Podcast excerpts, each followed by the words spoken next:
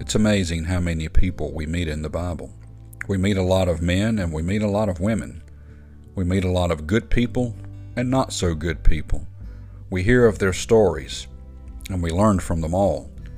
We meet the ultimate man, Jesus, and we meet the ultimate negative of Satan, and we can learn from them all.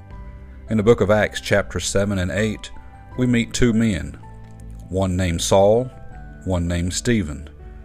In Acts chapter 7, verse 59, and they stoned Stephen, calling upon God and saying, Lord Jesus, receive my spirit. And he kneeled down and cried with a loud voice, Lord, lay not this sin to their charge. And when he had said this, he fell asleep. Stephen dies a martyr. He dies for the cause of Christ. In the very next verse, we meet the other man, Saul.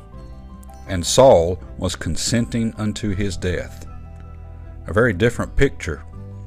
We have a man against Christ, against Stephen, who stood by and watched him die. But I'm glad that's not the end of the story. You see, Saul, he was extended the same opportunity as Stephen. And Saul, he's changed. He too meets Jesus, and he meets him on a road, and that road changes his life. He meets Jesus. His life is different now. He begins to follow after Christ. His name is no longer Saul. His name has now been written in the book of life the Lamb's Book of Life. But it's not written as Saul, it's written as Paul. You see, we all, we all have a name. It's going to be written somewhere, or it's going to be blotted out.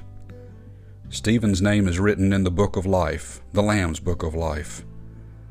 Saul's wasn't there before, but when he met Jesus, his name was recorded, never to be blotted out again. We all have been extended the same opportunity to accept Christ. Do that today. May God bless you and have a wonderful day.